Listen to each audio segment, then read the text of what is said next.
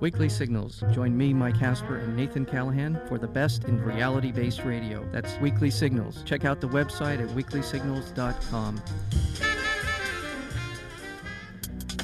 The opinions and views expressed in this program do not reflect those of KUCI, its management, or the UC Board of Regents. To find out more about this talk show or other talk shows broadcasting on KUCI, log on to our website at kuci.org or check out the latest program guide.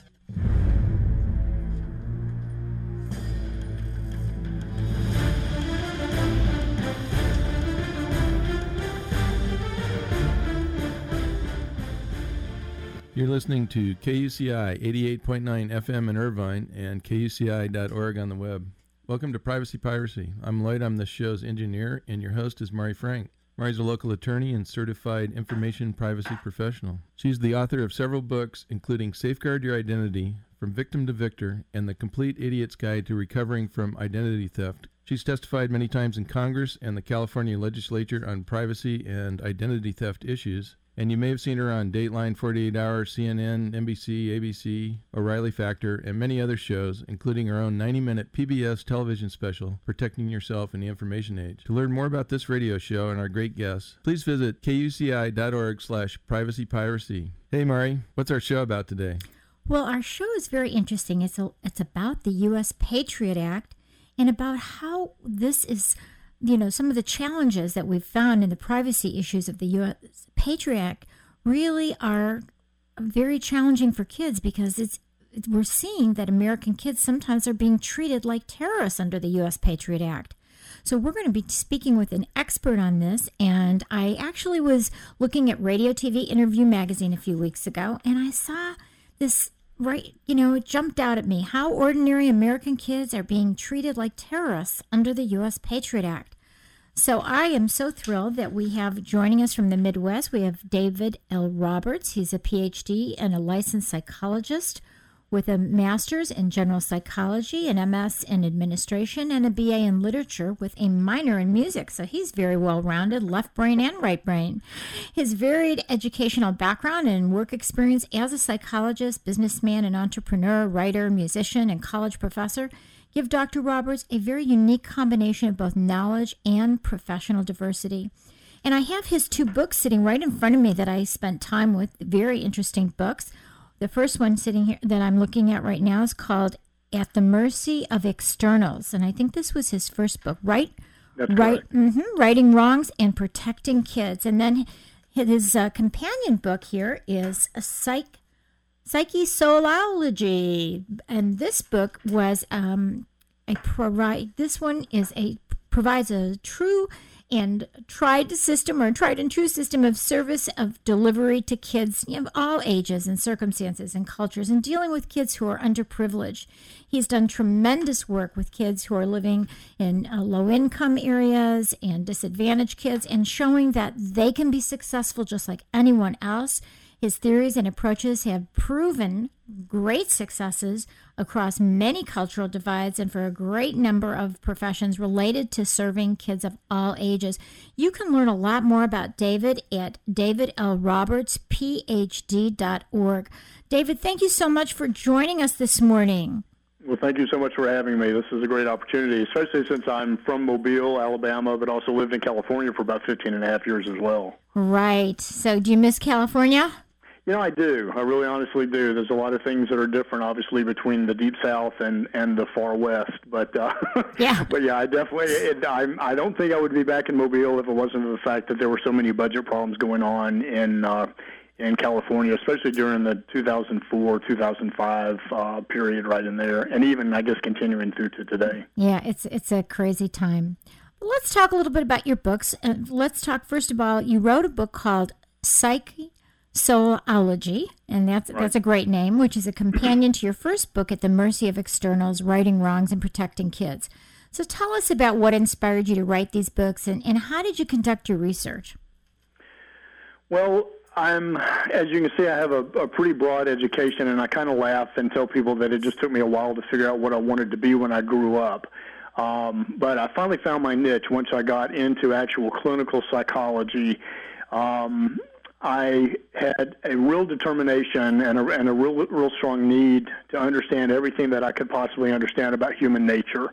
Partly because of my own experiences growing up as a child and understanding how bad it feels to feel bad as a child, that kind of thing, and also wanting to do whatever I could to try to help children in similar situations, you know, through the field of psychology as a professional. So that's that's how this all started. Um, and then going to California by by getting to know a lot of people in low income areas and working with an actual international student body at the California School of Professional Psychology where I graduated from. It was just an amazing experience coming from the deep south and being exposed to so many different cultures and realizing that we have a lot of commonalities in addition to the things that sometimes divide us. Right. So how did you conduct your research? Um, the research was primarily just um, just working one on one with kids and families. I don't have an awful lot of statistical data. Um, I did create a what I call the Roberts Grief and Loss Analysis Scale uh, when I was in both my master's program in psychology and my PhD program in clinical psychology. And that was research based, obviously, for my thesis and for my dissertation. And the grief and loss ana- analysis scale primarily focused on um, losses associated with dysfunctional backgrounds. So my focus has forever been on children and, and dysfunctional family kinds of issues. And a lot of that based in family systems theory relative to psychology as well. So um, the research started primarily through the grief analysis scale, and then basically, some, somewhat anecdotally, as I have um, had the experience of working directly with these kids and families, and then writing down what I was learning basically from the kids. I don't have any actual numbers. Uh, I can give generalities in terms of numbers, but not specific research results, um, other than what I can just tell you as far as successes. Right. Well, that's the success. The proof is in the pudding, right? it is. It really honestly is. And one of the reasons that I that I set up my own private practice here in Mobile was that I was working for Riverside County Department of Mental Health, and it was a very reputable system in Riverside County. Uh, but suddenly, the popu- population, I was working almost exclusively with gang kids and juvenile offenders in the desert around Palm Springs area.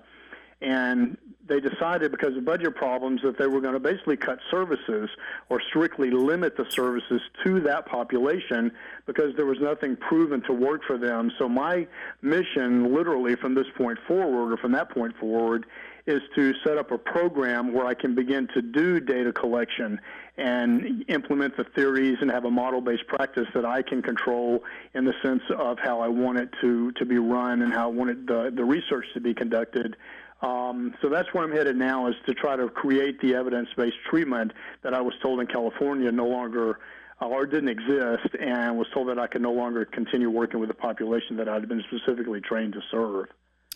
Well, you you know, life takes us on different paths, but I'm sure all that great experience has been wonderful for you. No, it has been, yes. And I've had to learn once I got back to Mobile that Mobile clearly is not California, um, and you know, there there are a lot of dynamics that are obviously becoming more more out in the open as far as racial issues and socioeconomic issues with uh, with the current political situation we have in this country. But um, I don't want to get too much into politics or anything like that. But right. um, it's just it's a matter of trying to to figure out what we can do to serve the people who need the services the most and the people who are the most vulnerable in society. Well, let's talk a little bit about the U.S. Patriot Act. You know, after 9 11, there was such a fear that uh, Congress ov- obviously went to, to work on security and right, that whole right. balance of uh, security. I mean, I know that their heart was in the right place, thinking, sure. oh my gosh, we have to keep people secure. We can't have this kind of terrorism in our lives.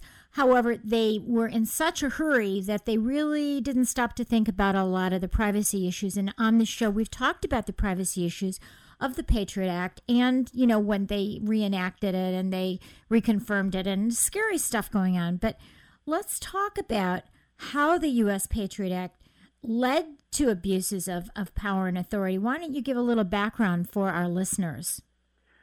Well, the people are really kind of amazed at what I know, but it's all available through the internet. There's nothing that you can't find about the U.S. Patriot Act uh, without simply going online and you plug in the terms U.S. Patriot Act and domestic terrorism.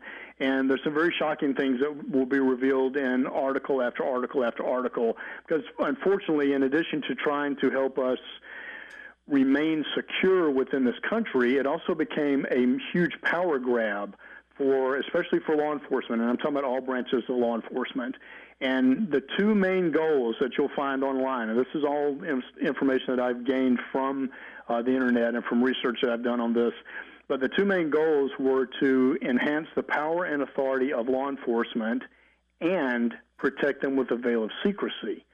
The U.S. Patriot Act also made uh, any criminal code on the books a potential act of terrorism if it represents any threat to life or property, which means that virtually any violation of any law solely at the discretion of law enforcement can be interpreted as a potential act of terrorism.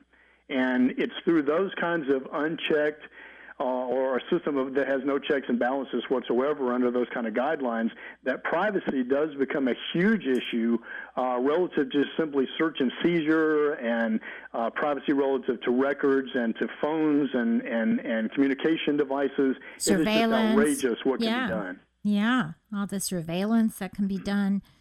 So, what is the impact really at the local community level relative to, you know, these kinds of possible power abuses and abuses of authority? Well, I think the average citizen, talking about middle class families and up, uh, middle income families and up, most people are not impacted by this, so they don't really seem to care that much. But when by working almost exclusively with low income kids and families since 1992, and my practice here in Mobile um, is primarily Medicaid based, so that's all I do here in Mobile um, it's it's heartbreaking to see how so many of the kids, especially the adolescent groups that I've worked with in California, and some to some extent here in Mobile, they're they're targeted and behind the scenes. This is this is where I gained a lot of this information too in California, especially. Um, law enforcement will talk openly about what they can do and what they can get away with. And they're assuming that everyone within that range of hearing is also thinking the way that they do and they make silly, just stupid statements. Things like, I know there's a police officer that um, in juvenile hall one time that I heard literally talking about one of my kids that I was working with um, said that either dead or locked up, either way, he's off our streets. And what I found in the desert, especially, that's the the most experience I had working directly with um, gang kids and juvenile offenders, was that the police would target the kids. They would harass them under suspicion of gang involvement or under suspicion of criminal activity to the point that they could eventually provoke these kids into committing crimes that would then allow the police to uh, to arrest them. And it, they just simply didn't care. It's, it's again, it's that system without any checks and balances and no outside scrutiny. Right. So, shouldn't there be more training for law enforcement themselves so that they have uh, more of an enlightened attitude? I mean, you know, I mean, you can work with the kids, but if you're going to have this attitude of law enforcement that you're talking about, and I'm sure it's not everybody's like that. You know, I know no, a lot of not. people are not like that. And you know, I'm a sheriff reserve here in Orange County, and I know these a lot of these guys, and I do these Orange County Sheriff news and safety tips, and and I know a lot of them are they've they're they're doing a lot of great work with gangs. Exactly. Uh, But those who are not thinking, you know, straight, Right. um, what about uh, what about training them? Well, I, they don't seem to be interested in that because the, um, my theories in my fir- first book, especially the um, at the mercy of externals, there's a model that I use, and it has to do with how negative, like complicating factors impact the lives of children. Um, I always start out with the with the reality that none of us choose to be born, and none of us choose the parents we're born to or the circumstances we're born into either. So. It's a matter of trying to help law enforcement agencies and officials understand that it's not just about behavior, it's about other things that play into that behavior for children. I believe very firmly that kids have to be held accountable for what they do wrong, but children are different than adults. Their personalities haven't been set yet. So it's possible to intervene in a respectful way with accountability attached to that and at the same time give them the opportunity to to want to make changes in their lives so that they can recognize their true potential you know, rather than continue heading down the paths that they're that they're currently on. So, give us some examples of some of your success. I think that would be really much more clear for my audience to understand. Because remember, we're sitting here on the campus at the University of California, Irvine. So we have I young people. It's incredible that we're doing a, a campus-based uh, yeah. radio show. This is, yeah. this is really cool. Right, and and you know there are people here on campus who are going to be teachers. They're going to be so- sociologists, psychologists. They're going to do research. We also have, you know, all of the community members that can listen, and a lot of our law enforcement people listen into because I have my Orange County Sheriff News and Safety Tips. So, you know, um, so let's let's talk about some of the successes that you've had and how it works and what you do. Probably one of the the biggest successes that I had, and I have to be careful not to give away too much information here because this was obviously um, a case that I worked with uh, as a psychologist, but there was a young man uh, that I worked with in the desert, and I worked with like probably about 1,600 total before I left. And he was notorious relative to his reputation as a gang member. And I, I would interview the kids to some extent somewhat carefully because I didn't want to put myself in danger, first of all. I didn't want them to tell me things that at some point they might regret uh, revealing to me.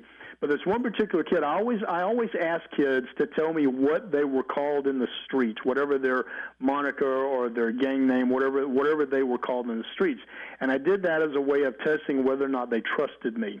And I can honestly tell you that even to this date, I have never had a kid get up and walk out of my office mad at me. I've had a couple of kids that weren't ready to work on their stuff, but I've never had a kid get up and walk away from me mad. And this one particular kid told me his name and it was a Spanish name, and I recognized the term, and I kind of translated it in a funny way to suggest that it, you know, it just kind of it, w- it was a joke. And at first, because I laughed at his name, I wasn't. It was just it obviously was a funny kind of tale. He finally recognized that it was just funny because he kind of bristled when I did that and he was just that kind of impulsive sort of kid. He was always ready to do all kind of stuff, probably. And the fact that I that I even dared to to to seem like I was making fun of his name was a big thing for him. But that kid, because of the rapport that we established on a on a frequent basis, this was at a, a school site that I was seeing him. Um, he eventually gave up the gang culture as much as he could. He basically had apparently put in what they call work enough that he was respected that they weren't really you know looking to him to do much more than what he apparently had already done and I don't even know what all that means but um, this kid went on he was uh, uh, when he started his junior year in high school he excelled in sports he graduated uh, two years at, on time in his senior year um, and didn't graduate with honors, but graduated with really, really good grades to the point that people were just shocked at what he was able to do. And as he walked across the stage and the principal announced his name, everyone in that stadium stood up and cheered. Uh, and cheered. I was there. And it was one of the most proudest moments I've ever had in my life to realize that he was getting his diploma. He then went on to join the military, and from there had a very successful career in the military, and probably is still doing that same kind of thing. But he was just, it was, it was an amazing experience to be able to work with him one on one in a way that he saw that I respected him as a human being. I didn't condone what he was involved in, but I was also, by being respectful to him and allowing him to be to who he was to a certain extent, I got to know him in a way that he saw that I cared about him. And by doing that, I was able to reach him in a way that he could make the choice himself to make changes in his life because it was simply in his own best interest to do so. Right. So the caring and the respect that right. that that helps the kids to kind of get more clear about who they truly are at their gut exactly. level. Because a lot of people, in, especially people in positions of power and authority, they have a tendency to talk down to kids. And you know, I guess you know I, I'm 56 years old, and you know that was the culture when I was growing up that you never talk back to an adult, but and I don't know that that was good necessarily. Um, but kids nowadays, they're a little bit smarter than that. They know that they have an opinion, and that to some extent, if it's uh, expressed appropriately, they should be able to do that. And that's one of the things that I allow kids to do with me is to tell me what they think. You know, and I, you know, first of all, as a psychologist, I'm obviously in a neutral position. I'm not in a position of power and authority, but anyone who is in that position only needs to to re, re, retain that sense of control um, when control is sort of out of balance. Yeah. Once that is has been stabilized again, then you can go back to a little bit more respectful, not even kind of level, but a little bit more open kind of level where you can interact with kids on a reasonable basis and let them know that look okay I have a job to do but at the same time I still care about you and I try to I want to try to do what I can to help you you know make some you know some better changes and better choices in your life before it's too late. We are speaking with David L. Roberts, PhD, who is a licensed clinical psychologist with um, MS in general psychology and MS in administration and a BA in literature and he is, has a music minor as well. And he is the author of two wonderful books that I have sitting right in front of me. The first one is called At the Mercy of Externals Righting Wrongs and Protecting Kids. And then this subsequent book, which is the companion, is Psych Soul.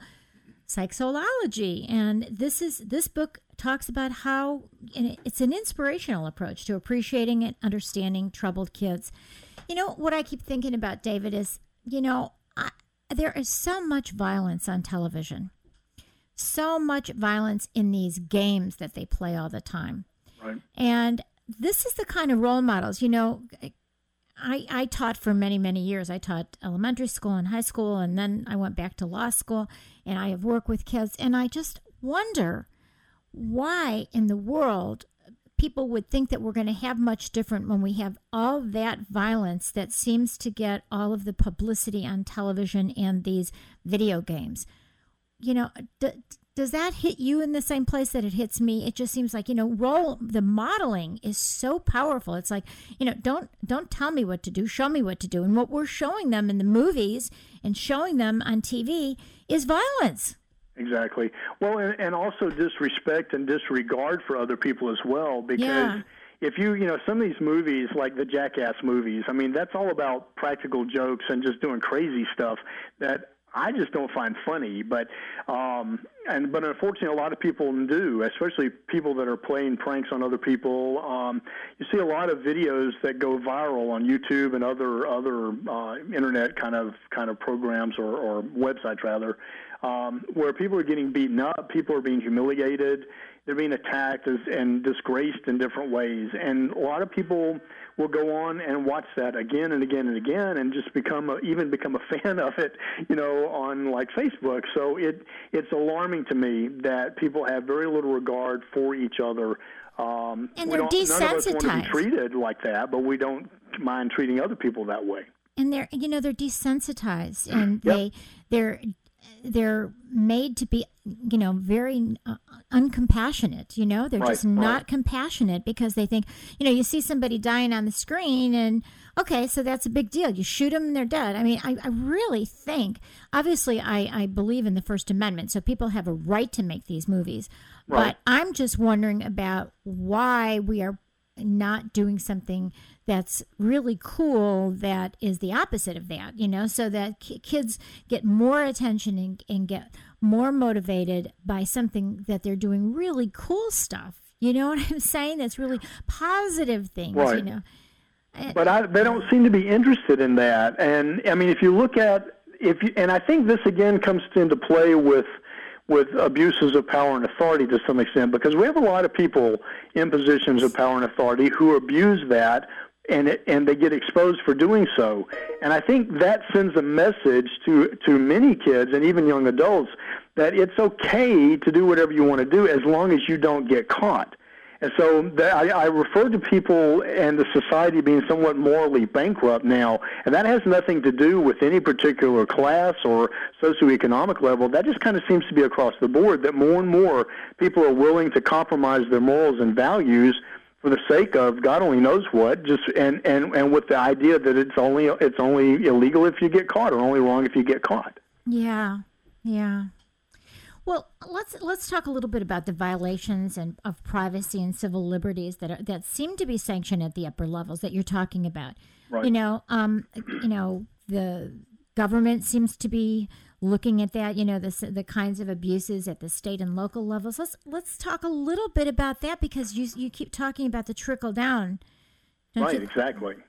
Let's talk about that, that. That's exactly that's exactly what it is. It's a trickle down effect, and anything that happens at the federal level always trickles down to state and local levels as well. And that's one of the things that's happened with law with law enforcement, um, because even local law enforcement officers there are some that are really good and some that do not buy into this sense of harassing and abusing their power and authority. But there are others that that look uh, that act in the opposite manner and get away with that. And and it's because of that sort of brotherhood or fraternity sorority kind of situation where you have obviously male and female police officers nowadays, but um, but they they cover for each other, so nothing ever gets exposed. They're not they're afraid of repercussions. They're afraid of threats to their job. For the people that are doing the right kind of thing, they're almost afraid to step forward and and report abuses of those power of power and authority in a way that it makes them look bad and it makes them feel like um, they get shunned. They get they sort of get blackballed among their own their own groups. Well, what we've had happen Okay, what we've had happen here in Orange County, though, is we've had a lot of exposure of these kinds of abuses that you've talked about. You know, our, our sheriff actually was indicted, you know, and we've had different sheriffs who, sheriff's deputies who have been arrested recently. A lot of this stuff is coming out, and part of it is, you know, it's kind of interesting about the privacy and the surveillance, but now that people can have videos on their, um, you know, on, on their cell phones. right, right. That um, they can't say this didn't happen. You know, we've had lots of trials going on. So, I mean, we're talking about the, the beauty and the burden of the surveillance lifestyle that we've got, where everybody's got a video camera right in their telephone. So I, you know, at least here, and I don't know about back there if it's still the good old boys, but that good old boy network is really breaking up here in Orange County, and that ethics is, um, is becoming an issue because people are being prosecuted and people in law enforcement are being prosecuted because you, you can't hide anymore. Well, and hopefully that will not only trickle down, but it will trickle around. You know, because we still here in the South, especially here in Mobile County, it's just unbelievable. The fraternities and sorority groups, literally, that control a lot of things uh, for people in positions of power and authority, and they all cover for each other. Um, there's a lot of things where law enforcement gets away with things because of people being afraid to step forward here. Um, it's just it's outrageous what people can do, and again, just simply because they they they do it because they know they can, and and, it's it's good that we have all these devices because a lot that's how a lot of the stuff does get exposed is for people just like turning on their video camera on their phone and going, okay, let me catch this because I know this is going to be worth something someday, you know, for something at least, if nothing to nothing but to expose somebody. Yeah, remember those big Rodney King trials Remember right. that? And I mean, now everybody can can do this, and they yeah. do. You know, I think you know it, it probably is going to start in the bigger cities, like you know, trickle down to Mobile much right, later. But I think we are definitely seeing um, a real need for accountability. Uh, on what law enforcement is doing. There was a, a, really horrible story that you may have read about, and it turned not, o- not only into a prosecution but also a civil lawsuit in which um, a young girl was killed in a car accident, and um, one of the highway patrol took a picture with his cell phone, and then it ended up on the internet with this girl with her head cut off. You know, oh, and it God. was so horrible. What talk about a privacy invasion, and what right. it did to the family, and then these kids, the sisters and and uh, family members, got you know saw this on the internet and it came on their own cell phone so it was really a horrible thing but you know this this guy is is going to have to face the the music all right for doing it probably going to get fired. And not only that of course because he did that he is going through a civil lawsuit as well.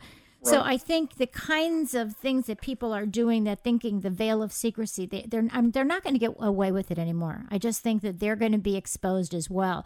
That, I, I that's the good so. part. Yeah that's the good part i think. Right because see, with even just this past week, um, they finally have announced that they're going to prosecute the uh, the law enforcement officials on uh, the bridge in New Orleans during right after Katrina, where there were a couple of people shot, a couple of people were killed, one or two people were killed.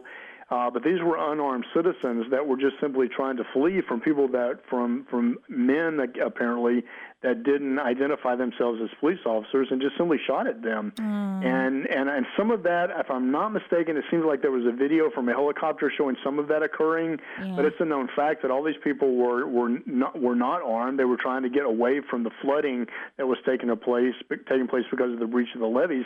But that was five years ago when Katrina happened, and it's just now you know going to to to court and and going to be prosecuted um, the way it should have been from the very beginning. So it I, it's taken a while, and I'm hoping that more and more there, there's going to be so much damage that's been done though during this almost nine year period now that we it, it, it's going to be hard to undo. There are a lot of people that are locked up now as young adults who were provoked as children, especially in California. I know that the two capital murder cases that I'm involved in in, in Riverside County, um, those I feel like the Patriot Act had a tremendous impact on that, especially with the kids that I knew that worked uh, that I worked with out in the desert. I have three kids in one capital murder case that are all from the desert, and and there's no doubt in my mind, based on what I know about what's going on in in 2001 until I left in 2004, that these kids were harassed possibly into getting deeper into the gang uh, criminal activity just because they were mad about being being picked on.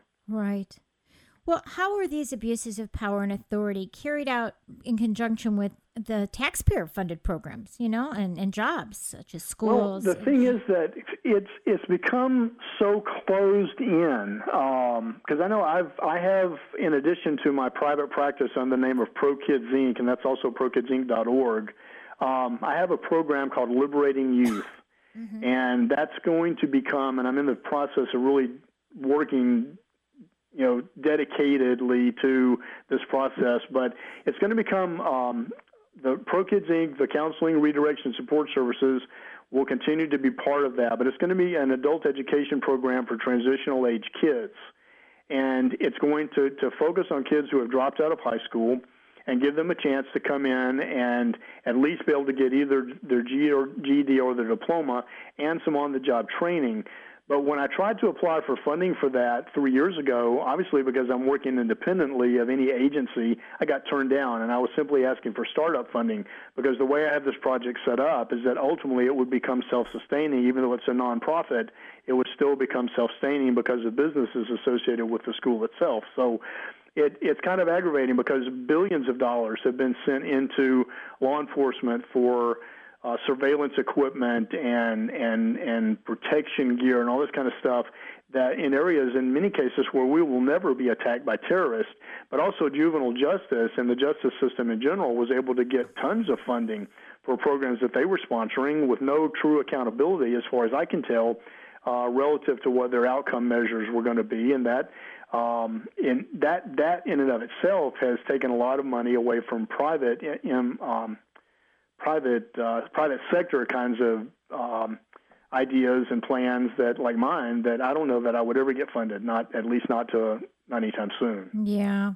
It's a tough one because I know that our law enforcement agency here in Orange County, who tries to do good things with gang groups, you know, and tries to do um, community outreach, you know the money their funds are cut back so much from right, the county. Right now, so, but so, originally yeah. they had done, almost unchecked funds. Right, right, and you know everybody's nobody's got the money, but it just seems like if you could go to some of these private foundations, you know, some of the corporations that want to do good work that that right, want right. to do that, you know, and the other thing to do, and again, as a sheriff reserve here that volunteers for the sheriff's department for the past 10 years, I know at least here if you are willing to volunteer and work with them and you've got a good background they can do their background check on you you know they're they're happy to receive help and if right. you start something um, and make friends with the people in the gang units you'd be surprised because once they learn to trust you just like the kids once once they learn to trust you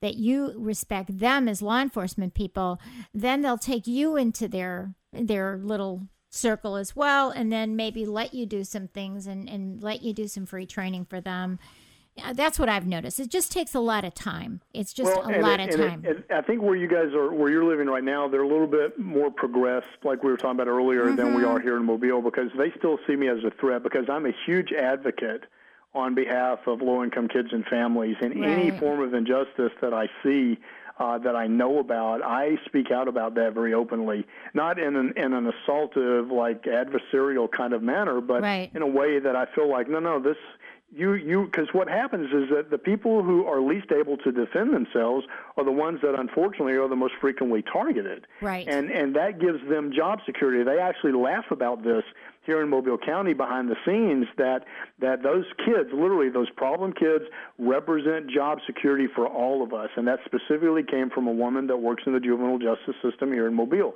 Mm. And because they know that I reported her for saying that, yeah. along with other problems that we have in You're, our school yeah, district here, with right. kids not being given the services that they need, right. then they're, they they they respect me to a point professionally, but they don't want me to be in then sort of in within their inner sanctum you know, and and violate that that kind of that space where they can all you know just live and breathe and have their being kind of, right, kind of thing, and, right. and not be thwarted by anybody. Right. What about racial profiling and you know how that came about and how that's really, um, you know, racial being ra- racially profiled and targeted is really kind of a result of the Patriot Act. Let's talk a little bit well, about that. It is, and it, rather than I've gotten kind of away from racial profiling and focus more on almost exclusively on socioeconomic profiling because it doesn't seem to matter what color we are anymore. Uh, it's just that, that it's easier to target low income families because I know even in California when I was living in, in the desert in Riverside County, I would get, walk by. I had full access to the juvenile hall facility out there. I had a key. I had everything. Uh, but because I stood up against one probation officer and filed an abuse report on behalf of one of the inmates in that juvenile hall, I was banned permanently from that facility based on the fact that what they had, had handled internally was going to go public.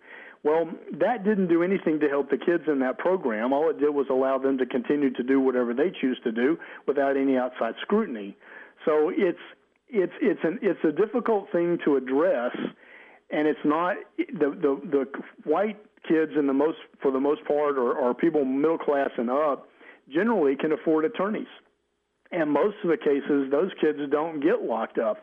It's the low income kids that, that again serve as job security because people can't justify programs or, or even staff unless they can show that there are the numbers to back up that funding, especially when it's from taxpayer dollars. So there's, there's that issue, which to me is more socioeconomic than it is simply racial anymore. Right. What about the parents? Is there any way that you could? I know that you know the parents are struggling themselves, but right. Are, are you know uh, in these families? I mean, there's a lot of really good parents that do the best they can, but of course these kids get into gangs because that's cool. That's the peer group. But do you have any support from the families that that want to get their kids out of gangs, that want to do something to help, but you know they don't have the money, but they they may have some time to do this? Well, and I do have a lot of support. In fact, I met a family just recently that they're they're pretty much probably middle to upper middle class, and they were concerned about some behavior problems with their son, who is about 15, I think. I just met him for the first time a couple of weeks ago, but they found out in the process of my interview with him that he is a gang member. He was what they call blessed in rather than jumped into a gang here in Mobile and they were shocked. They were absolutely shocked that this kid was able to do that right under in front of their faces in their own home without any awareness on their part of what he had gotten involved in. And unfortunately for this kid, he was so naive that he was pulled into this without any true awareness of what the consequences were going to be. So, in working with him, and this actually happened in in a school setting where this occurred um, for high risk kids. So it it, parents a lot of times they don't know they don't know until it's too late uh, the extent to to which their kids are involved in things like this. And all the cell phone devices and all the internet access that people have it's so easy again for kids to do the wrong things and worry more about getting caught than doing what's right that parents are in the dark. A lot of parents a lot of adults in general we're in the dark uh, when it comes to what our kids are actually up to. This family, this mom and dad were literally sick at their stomach, and this was a strong family. This was a very strong family, and they they were like planning a vacation. And they're like, well, we can't go on vacation now, and we were going to try to get you a car, but we clearly can't trust you. You know, even for your own safety, you know, for your own sense of your of risk factors for yourself. So we're gonna we're gonna have to crack down on you now. So, but if I hadn't sat there and asked those questions in the way, and if I hadn't had the experience and training that I did to pick up on that with him, they would have walked out of there without having any awareness, and he would have continued to do what he was doing, and eventually either get killed or locked up. Oh goodness. We're speaking with David L. Roberts, PhD, who's a licensed clinical psychologist with a master's in general psychology, a master's in administration, a BA in literature, and he's written two really wonderful books. The first one is At the Mercy of Externals Righting Wrongs and Protecting Kids. And the next one is Psyche Soulology. And this one is an inspirational approach to appreciating and understanding troubled kids. What about the role of schools? What, you know, the kids are there, hopefully, if they don't cut out of school, but that is a place where they meet their friends. Right. So, what about the schools? What role does do the schools have in what role should they have and what can they be doing that they're not doing? Well, it's interesting because so so many things if you really stop and think about it, Mari, so many things need to be reformed. You know, we need educational reform because this whole No Child Left Behind program, it hasn't worked. And in fact, nationwide, and this was happening in California as well as in Mobile, um, people are more, even in the school systems, their their jobs are based on their performance, as it should be. But what people are doing in, in the school system here is that they're dummying up grades in order to, to keep their performance ratings up so that they don't have to worry about being fired. So even then, there are things that people can do to get around these kinds of things. But it's it's a matter of trying to reform a lot of systems, including the educational system, so that that education becomes more of a priority even for the the school staff as well as for the kids because kids nowadays they don't really they're not interested in education I see that more and more. They just go to school more than anything else now to socialize. Right. And and and there's there's and kids that are trying to do well academically are picked on. They get called nerds and and geeks and you know and even when I was living in Los Angeles for six and a half years, the word out there was schooliner. If you were doing well in school, you were a schooliner. This was back in like 90, 92 to 96 before I left out to, to go out to the desert. Mm-hmm. So kids are embarrassed to try to do well. There's some kids that are like, you know, well, basically screw you. You know, I don't care what you think about me. If I want to get an education, you're the one that's going to be the loser, not me. Right. Uh, in life, you know, kind of thing. So it, it's, there's so many dynamics that play into this. And again, I think this has to do with cultural influences. You know, through music and videos and and those kinds of things. They see people getting rich quick um, gang kids think, you know, once they get into the gang, get involved in the criminal activity, that's self-reinforcing in a lot of ways because you can make money. You can make a lot of money without an education. Hmm. So what, you know, I'm just thinking like what needs to be done? Like you said it's societal, it's cultural. I mean, I see it even from years ago when I taught. I, you know, used to teach high school and I, you know, I was, I really loved my students, and I really, and I had a lot of. I used to teach in the five towns in New York, so four of the towns wow. were really wealthy, and the fifth town was really very low income. And you know, we had, you know, um, undercover police in the hallways, and here I was in my twenties in those years, and um, I remember there was security in the halls, and the the kids would go into the bathroom and they'd get hit up you know, for money from the lower income area. But right. and and as a newer teacher in those years, I had to I got the kids from the lower income because you know you got the kids that nobody else wanted because you're not tenured yet. So, um, right. but I I actually did really well with them basically because I did as you do, which I you know was very positive with them. I always positive reinforcement. I had fun. I played games. I did all sorts of things to make the the class really a fun class. So I, I didn't have the kinds of problems that that other classes had. Right. But you know, I'm thinking even then society was different. That was like, you know, in, in the late 70s and even then we, we had gangs. They had those things going on there. You know, what what really is the answer? Well, te- I think technology in so many ways has advanced us, but in some ways it has cursed us because we have so many more, so many other things that are self-absorbing that take our attention away from the fact that we are all interconnected, whether we recognize it or not. You know, and and when, once we lose that that sense of interdependency, then I think it's easier for people to become so individualized in their own way of thinking that they don't like, well, I don't need anybody else. You know, it doesn't matter what I do. As long as I'm happy, then it doesn't really matter what you know what impact that has on other people. I think that's part of the problem in a sense. But but, but on the other hand, but on the other hand, you know, it's funny because you say that. On one hand, you're thinking, well, oh, you're so individualized, but on the other hand, you've got all this social networking that right. has taken over that. They're they're instead of these real relationships, everything is done through the texting and the email and the social networking. You know, whether you're on Facebook or MySpace or whatever it is. Right. That now you have 500 million friends that you're supposed, you know, that you're suddenly socially connected to everybody, but it's such a pseudo connection. But I think that that's opened up an opportunity for kids to become more competitive with each other in the sense of who can be on top and who can be the best and you know the most liked and all those kinds of things. Because kids nowadays are horribly cruel to each other. I mean, it's just outrageous what they do, and there are no limits to what they'll do to humiliate someone. And they can um, do it on the internet anonymously, which gives them even yes. more power.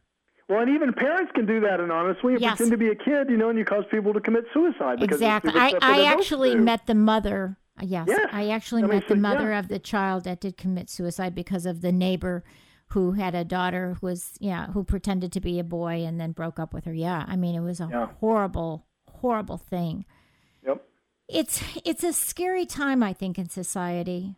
I mean, I, I, hate to be, I'm such an optimist. I, I really hate to talk like this, but it, it just gets me more down and out when I think about this. It isn't just, exactly. you know, the lower income kids that are getting targeted, although they probably are at the bottom of the, you know, of the heap.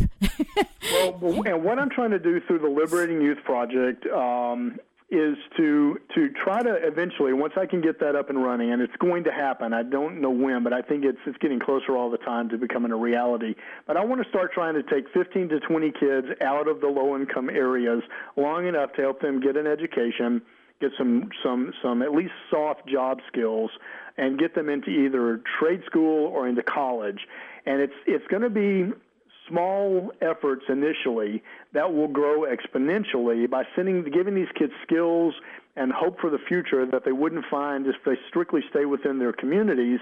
But then they can go back into their communities and hopefully begin to inspire others. We're talking about several years that has have come into play in terms of building up to where we are now. I think it's going to take a couple of decades and maybe a generation or two before we get to the point where we really can begin to see an impact in terms of inspiring kids, especially low-income kids and families, to want to do better uh, rather than accept the sort of poverty mentality or this multi-generational process of poverty, poverty you know, that kind of keeps them locked into that with no, without any real way to see their way out of it. It's, it's, I think it's going to take a while, but starting off small and letting that kind of grow into a national movement. Well, I think also the great work that you're doing, and when you do have these kids that are successful, if somehow they want to go and help other kids to be successful. I mean, not just right. you know, not go out and then make a fortune and you know get their Jaguar and then forget about everybody else. Right, but right, that's true. But you know, I mean, it would be really neat to say, okay, now look what you, you have been empowered as a person. You've come a long way. How can we build this so something that you can be abundant and prosperous and and help other kids? You know, I mean, right. can you know at least even on a voluntary basis or or make it part of your nonprofit to these kids that were successful, that did make it out, for them to empower others because they get it. They get exactly, it. Exactly, exactly. And see, one of the other programs that I have that ties into everything that I'm doing is a project. I have I haven't even set it up as a website yet, but I have all the program descriptions copyrighted. Uh, but it's called I Am We Are Central. And it's based in spirituality, not in religion, but it's the idea of trying to find it rather than looking at it or using things that divide us to try to find things from a moral, uh, spiritual values kind of kind of concept that we can all try to come together to solve problems that way. Not not saying that any, and I'm literally trying to keep all religion out of it but look at just simply the, the, the common factors that we all share in terms of a belief in a, in a God of some kind, but all the ideas of interconnectedness and universality and those kinds of things that that that's part of the psyche dash soul dash ology book that I have because it's the soul and the mind that we have to address in terms of working with people in general, especially with kids when you know especially in the field of psychology and other other things that we do professionally as well. But I think that kind of overlay as the kids in the Liberating Youth program, they would not be going to church or to synagogue or to a mosque or whatever or to a temple. They would just simply be participating in something that would become a business for the Liberating Youth Project to sustain the program and also expose them to the right kinds of values, to literally sit down together as a group and as a nation and, and on an international basis to begin to look at the problems that we all face and to find common ground where we can come together and find solutions in, in terms of, of resolving those issues. It's a very powerful thing. It's something I've been working on for a long time as well. But it all ties into this very same thing and would give these kids exposure to, to, to ideas that they have never even encountered. Uh, chances chances are in, in their lives ever. So and may not, you know, depending on what what they're exposed to. And I think it's really wonderful. How and how do you get them to how do you outreach to the kids like that in, in a, at a higher consciousness level? You're, you're really well, looking at a. When, when I was working with the gang kids in California, I find that a lot of these kids are extremely intelligent. That was one of the most amazing things to me ever because I would tell them, look at the skills you have in the streets. And they're like, what? I'm like, if you're dealing drugs, if you're selling whatever you're selling, you know, you've got a customer base. You know how to to recruit uh, other salespeople. You know how to to guarantee your turf and your you know your your sales territory. Um, you know how to keep your customer base. You know how to advertise. You know how to manage your money. It's just all these kinds of things that I would help kids. Look, you know, tell kids these are valuable skills that you have that you've acquired in the streets that you just simply need to turn in a more positive direction to avoid getting locked up or being killed or disabled because of the way you're, you know, the criminal activity you're involved in. And kids get that.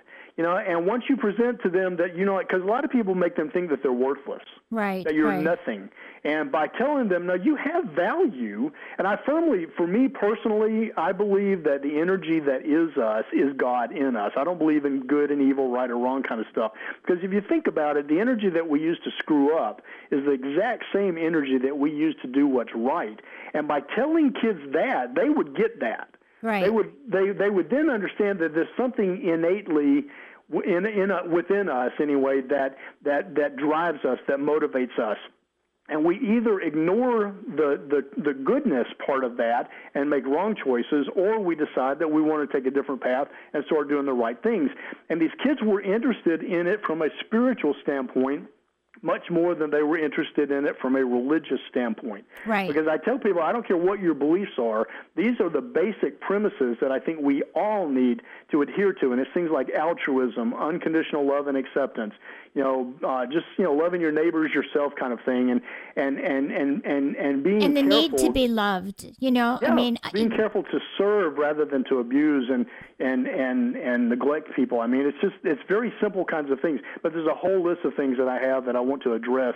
You know, using that kind of approach in a non-threatening, non-religious kind of way, but just basically pure, pure spirituality. And the kids really got that. They loved talking with me about things on that level. It was really kind of an amazing thing to be able to do. You know, David, I have a great idea for you. Why don't you take a bunch of these kids that you're doing this with and talking about the issues that you're talking about about okay, when you're in a gang, you have these skills. You know, you you're very empowered. You're a great leader. You're an organizer. All, you know all the skills you're talking about, and sit down and do that on video and put that up on YouTube. That's true. I hadn't thought about that. You know, have the kids talk about that. You know, like yeah, what what a are spiritual a, a Center for Spiritual Living oh, here Oh, in yeah. Mobile, and we have a I belong to one here. Group. yeah, I belong to that she here. has her own her own program where we would be able to to put together a video like that. That would be real easy to do. Yeah, just have the kids get together and do a brainstorming with them like that. Okay, so Sure. you know, all right, what are the skills that you have? Why why is your gang so powerful? Why is your gang so successful? Why does your gang get so many kids to join? I mean, that is like, what is the reason why kids join gangs? Because they want to belong, because they feel empowered, because they feel Right. good about themselves, because they feel loved by their other members. Well, they get to prove themselves to someone that they think cares about them, when, when in fact they really don't. Well, They're just using they them, do. know? Well, they care about them in the w- best way that they know how. No, I'm know? talking about as far as the leaders of the gangs. All, Oh. the, all they're doing is like using these kids. Right, right. But but they're exhibiting their skills of power and talent and Sure. and organization and leadership and all that stuff. So, I mean, it just seems to me with everything going up on YouTube, if you had one of these things where kids are talking and they're all excited about these kinds of things and they really get it, you put it up on YouTube and then you, you know, that's how you spread the word. I think that's better than just even on a website that no one's going to find. Well, I'll have to be a little bit creative with that because I found any kind of group activity with juvenile offenders or gang kids, it just never worked. So I'll have to play with that a little bit, but that's a great idea. Um, I might be able to get kids to sort of um, act it out with me, but it would be it would be have to something have to be somewhat to be somewhat staged. Uh, n- not with maybe with people not Either knowing that that that's or- what's been done, or but but it e- could be done easily. Either that or you or you kind of blur out their faces. Yeah.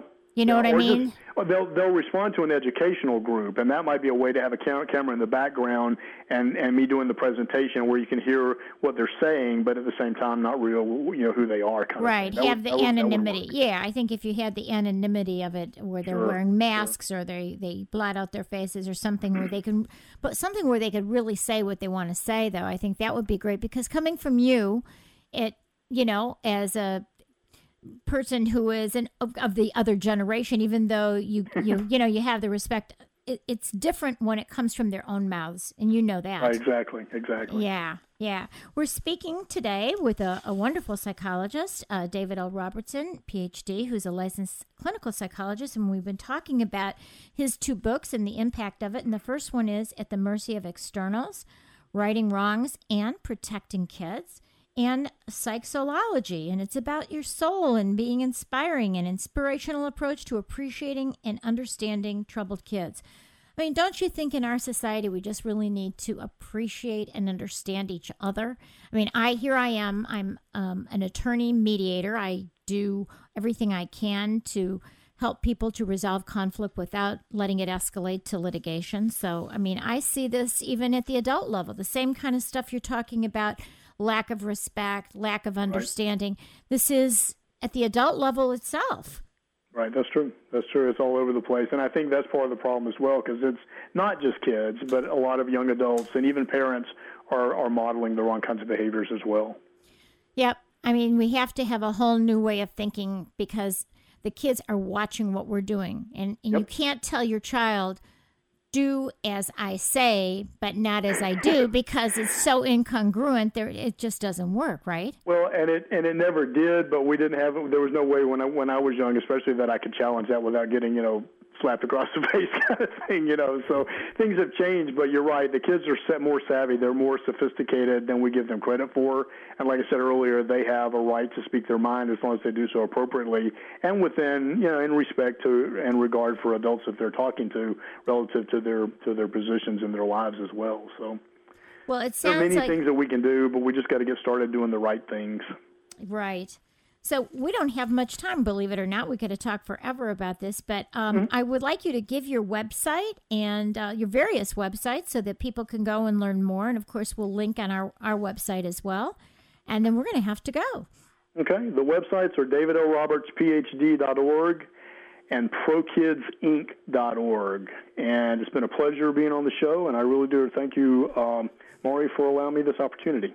Well, David, we'll have people go to your website and maybe you can just invite people to join and with you and maybe help you out in any way that they can. And, and uh, you never know. Just get Sure, it going. I'd be glad to discuss this with anyone that needs to know any, any additional information. Right. You know, when you join together, you never know what kind of power that you're going to have. And I, I'd love to see that YouTube when you get it up. I think it'll be Yeah. great. Yep, that's Well, true. I well- appreciate it. Thank you so much for this opportunity. Okay. We'll talk to you again soon. Thanks. All right, Mari, take care. Bye bye. You've been listening to KUCI 88.9 FM in Irvine and KUCI.org on the net. I'm Mari Frank. Join us every Monday morning from 8 to 9 a.m. right here on KUCI.